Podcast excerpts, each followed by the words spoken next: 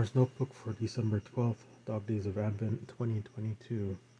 So I haven't recorded anything for a week, and honestly, it's because I thought we're all gonna do a uh, an episode a day starting from the first of the month all the way through uh, Christmas. But um, I only looked up the the group, and looks like everybody's gonna be doing the 12 days of Christmas sort of thing. So I figure I should start again now. Uh, tomorrow's going to be the 13th, and I guess everybody's first episodes will be dropping then.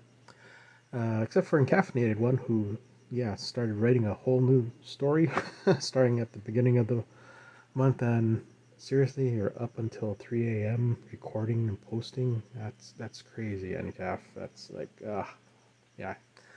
Good thing you love caffeine, right? Uh, boy, but I've been loving those stories so far. I can't even remember the last time I heard of a story that uh, took a little darker tone with the Christmas uh, theme. And I can't wait to see how or where this story goes or how it's going to end. But uh, yeah, looks like you're going to hit it out of the park again.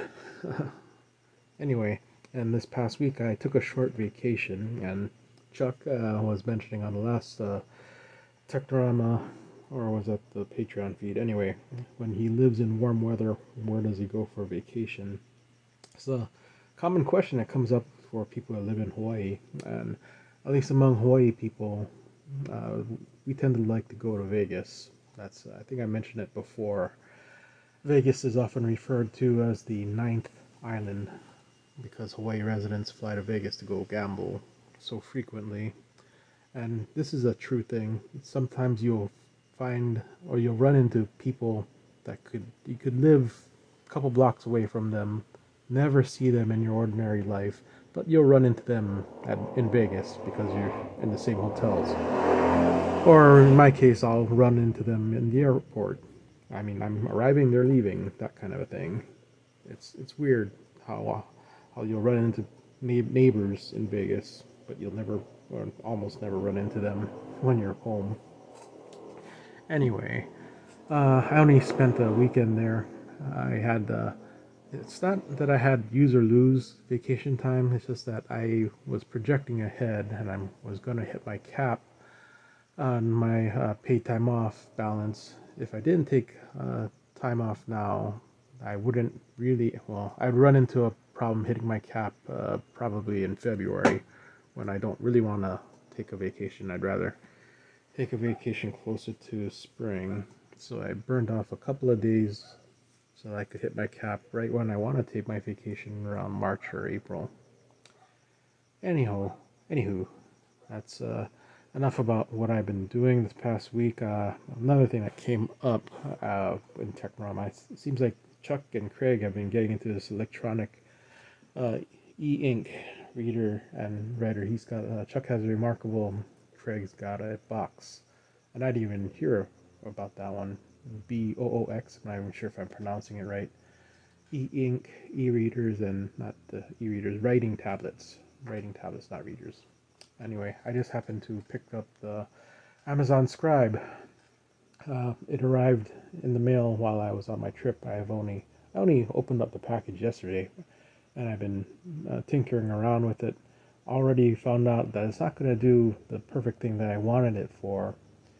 And uh, in my head, what I really wanted to do was take PDFs of uh, documents at work, put it into a tablet, mark it up using a pen, and then send it back to myself uh, because I've been doing a lot of review work for other engineers and marking up their, their drawings and stuff. And I think it really would have been or would be much more I don't want to say efficient, more effective for me if I could just write with the pen my markups rather than trying to type in uh, all my comments. Uh, anyway, uh, it's not going to work because yeah, e-ink readers and writers, I guess, writing tablets are all monochrome, and there's no no way to make a, another color would have been nice if I could have made my markups in red, even though it shows up in black and white. If I could have somehow set the color, even if I can't see it on the screen, if it would have exported out my markings in a different color, it would have stood out from the black and white document, and that would have been almost perfect for what I wanted. But uh, unfortunately, all my markups are going to be in black uh, and pretty much everything else in the document is black and white, so nothing really stands out against each other. So that idea is totally out the window. So now I'm trying to figure out what I'm gonna do with it. Uh, at least I can still use it as a Kindle reader.